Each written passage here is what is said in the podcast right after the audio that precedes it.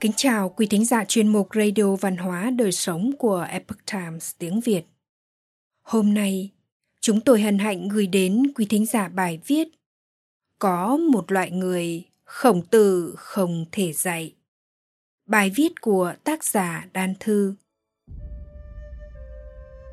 Trong luận ngữ vệ linh công, khổng tử từng cảm thán rằng quần cư Trung Nhật ngôn bất cập nghĩa, hảo hành tiểu tuệ, nan hĩ tai. Nghĩa là, cả ngày chỉ tụ tập nói chuyện phiếm, không nói những lời nghiêm túc, lại thích giở trò khôn vặt thì rất khó có tương lai. Khổng tử có hàng ngàn học trò theo học, là một nhà giáo dục lớn nhất thời xưa.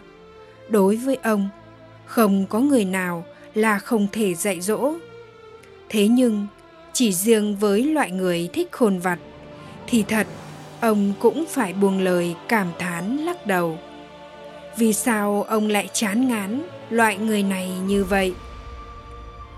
Trong bi thuyết Liễu Tông Nguyên sinh năm 773, mất năm 819, từng ghi chép một câu chuyện kể rằng người ta nói con nai sợ con báo rừng con báo, lại sợ con hổ. Con hổ, lại sợ gấu ngựa. Ở nước sở xưa, có một người thợ săn. Kỹ năng săn thú rất kém cỏi, nhưng lại thích thể hiện mình thông minh. Người thợ săn tước ống trúc, làm thành cái tiêu để bắt chước tiếng kêu của các loài dã thú. Anh ta thường học tiếng kêu của dê, hươu, nai để dụ dỗ những con vật này đến và bắt chúng. Có một lần, người thợ săn mang theo cung tên, thuốc nổ và đồ dùng lên núi. Anh ta dùng tiêu thổi ra tiếng kêu của con nai. Không ngờ, tiếng tiêu rất giống với tiếng kêu của con nai, làm cho con báo ở gần đó tìm đến để ăn thịt nai. Người thợ săn thoáng chút hoảng sợ, nhưng anh ta cũng kịp thổi ngay ra tiếng kêu của con hổ dọa con báo sợ hãi mà rời đi. Nhưng tiếng tiêu quá giống tiếng kêu của hổ, khiến cho một con hổ hùng mãnh đang đói đi tới.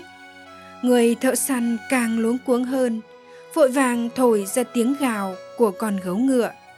Dọa khiến con hổ hùng mãnh bỏ chạy. Anh ta vừa thở gấp, vừa muốn nghỉ ngơi một chút, thì từ đâu một con gấu ngựa nghe thấy tiếng kêu, liền nhe nanh vuốt đi tới. Người thợ săn đến lúc này, không thể thổi ra được tiếng của con vật nào hùng mãnh hơn để hù dọa gấu ngựa. Anh ta sợ tới mức hồn bay phách lạc và cuối cùng đã bị con gấu ngựa bổ nhào lên người, xé thành từng mảnh. Người thợ săn này đã không dựa vào bản lĩnh thật sự để đi săn mà là dựa vào tiếng kêu để lừa săn. Ngày nay, chẳng phải không thiếu gì những người giống như thợ săn nọ. Không dựa vào thực lực, bản lĩnh của mình, mà dùng thủ đoạn hay kiểu thông minh khôn vặt để chiếm lợi rốt cuộc, lừa người hại mình.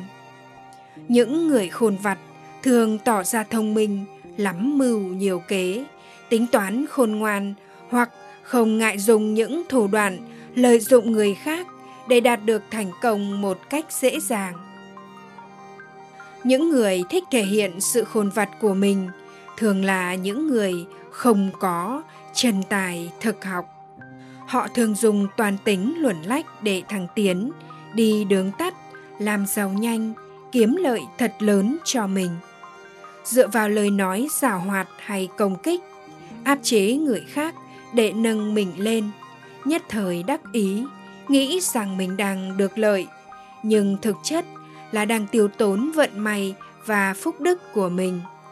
Thực ra, đó chỉ là một thứ khôn lỏi, khôn vặt, khiến trí tuệ thực sự của người ta bị vùi lấp, khiến người ta trở thành nhỏ nhèn, ích kỷ.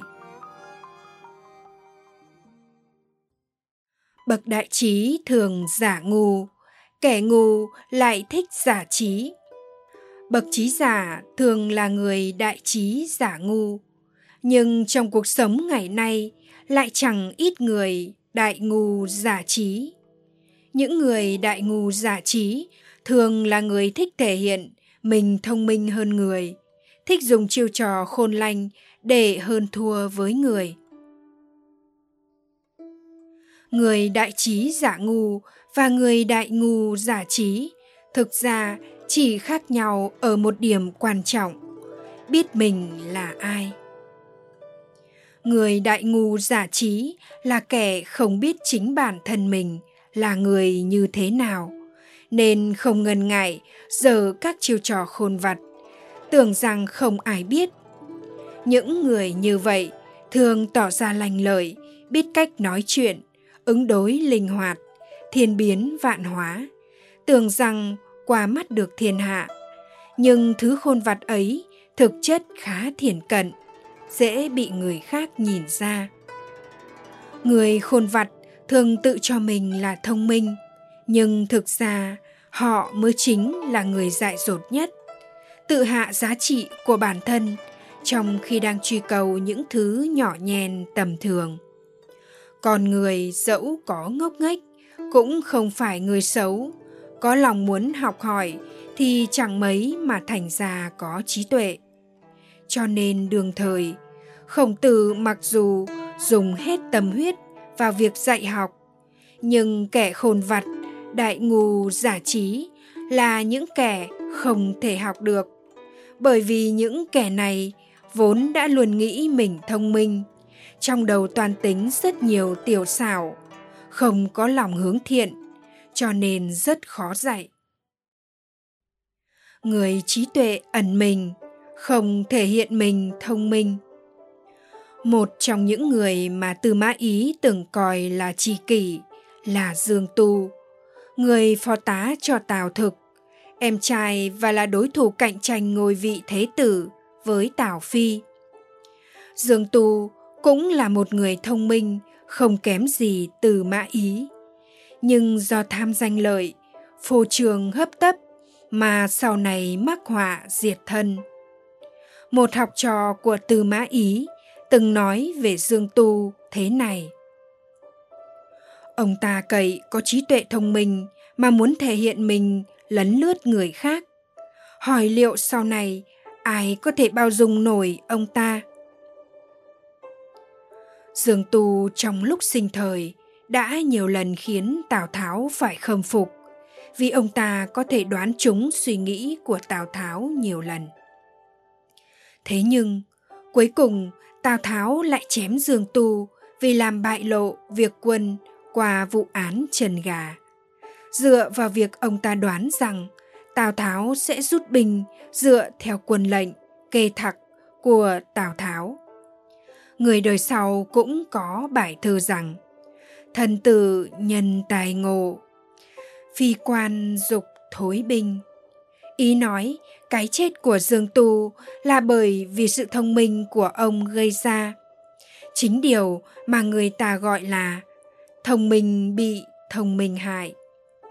Sự thông minh của dương tu đối với người đại trí tuệ mà nói chỉ là chút khôn vặt đại ngu xuẩn cổ nhân nói, sái tiểu, thông minh nhân, đồ bất thị, chân chính, đích trí giả. Tức là người thích thể hiện cái khôn của mình, thể hiện mình thông minh thì đều không phải người thực sự có trí tuệ. Thành ngữ cổ có câu, đại trí nhược ngu, đại dũng nhược khiếp. Kẻ tài trí giả như ngu dốt kẻ dũng mãnh giả như khiếp sợ. Lão tử cũng giảng, đại âm vô thanh, đại tượng vô hình. Tiếng lớn ầm ầm, như không có tiếng. Hình lớn hiện ra, như không có hình. Đều là có ý nói rằng, người có tài trí cao, nhưng luôn khiêm tốn, không để lộ tài năng. Vẻ ngoài biểu hiện ra giống như một người ngu dốt nhưng thực ra lại là người có trí tuệ phi phàm. Đó là thể hiện ra công phu và bản lĩnh của bậc quần tử tài trí. Hàn tín, đại ngu hay đại trí? Điển cố hàn tín chịu nhục chui háng, kể về hàn tín là một tướng quân tài năng, được người dân thời hán sở đánh giá là quốc sĩ vô song, công lao cao cả, mưu lược tài ba. Vậy mà, trước lời thách thức của một kẻ vô lại, ông đã nhẫn nhục chui qua háng kẻ kia mà không dùng thành bảo kiếm chặt đầu hắn. Hàn Tín từ chỗ chịu nỗi nhục chui háng đến được tôn vinh thành đại tướng quân, xoáy lĩnh quân đội ám độ Trần Thương, thu phục quan trung, đánh bại nước Ngụy, Đại, Triệu, Yên, Tề, cuối cùng là phò Hán diệt sở. Hàn Tín có thể chui dưới háng của kẻ vô lại, không phải vì ông hèn nhát, cũng không phải vì ngu ngốc, mà là thể hiện phong thái của bậc đại trí giả ngu. Ông đã nhẫn chịu nỗi nhục này để tránh lấy đi một mạng người. Làm vậy, bản thân mình vừa không phạm tội giết người, vừa giữ được mạng cho kẻ vô lại kia. Đó là biểu hiện cao thượng của tầm đại nhẫn và đại trí.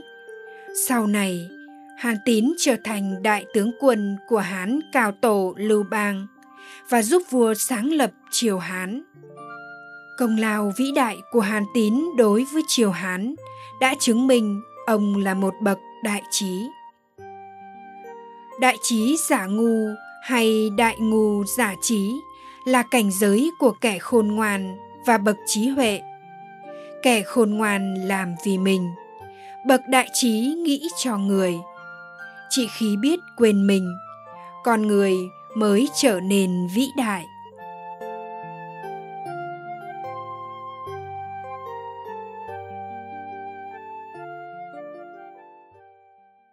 Quý thính giả thân mến, chuyên mục Radio Văn hóa Đời Sống của Epoch Times tiếng Việt đến đây là hết. Để đọc các bài viết khác của chúng tôi, quý vị có thể truy cập vào trang web e itviet.com. Cảm ơn quý vị đã lắng nghe, quan tâm và đăng ký kênh. Chào tạm biệt và hẹn gặp lại quý vị trong chương trình lần sau. Kính chúc mọi điều bình an và tốt lành đến quý vị cùng người thân.